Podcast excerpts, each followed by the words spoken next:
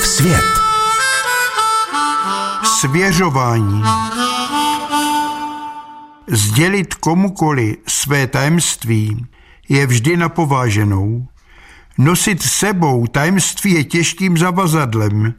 Možná, že v každém z nás je touha rozdělit se o něj s druhými. Bez obav je možné svěřit se jen němému, který neumí psát. Každý svěřovací obřad začíná slovy něco ti prozradím, protože věřím, že to zůstane mezi námi. Co vědí dva, vědí všichni.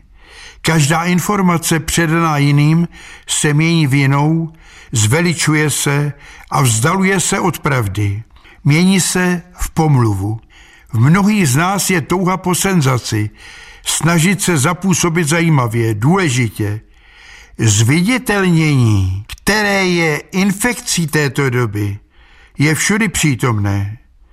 Praní špinavého prádla je prostředkem, jak snížit pověst toho, který se svěří se svými bolestmi a slabostmi.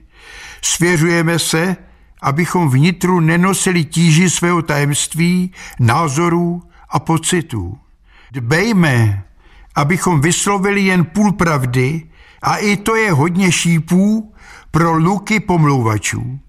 V koutku své nepoučené duše věřím, že jsou výjimky, kdy můžeme trošičku svých bolestí předat přátelům, ale nikdo nevíme, jak dlouho bude přátelství trvat. Svěřovat se těm, kteří nás již někdy dříve zklamali, je rozdávání srdce bez záruky. Šťastní jsou ti, kteří se dělí jen o své radosti a své hořké myšlenky nechávají ve skrytu. Nevolám po všeobecné nedůvěře, jen se pokouším dát rady, které jsem pochopil na cestě do přístavu stáří. Večer, když paní noc vejde do mého pokoje, hledím na blikající světla pouličního osvětlení.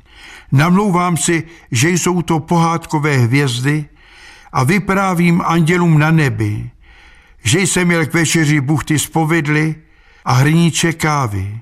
Zvedám sklenku červeného vína a slyším slova mého vnuka Josefa. Dědečku, sehnal jsem ti novou klávesnici, už nebudeš psát na počítači smutné věci. A nesvěřuj se nikomu. Jeden chlápek, který se vydával za tvého kamaráda, vyprávěl u benzínové pumpy, že už si se vzdal, že je s tebou konec. A já říkám, ne, nevzdal jsem se a nevzdávám se. Fouskův svět.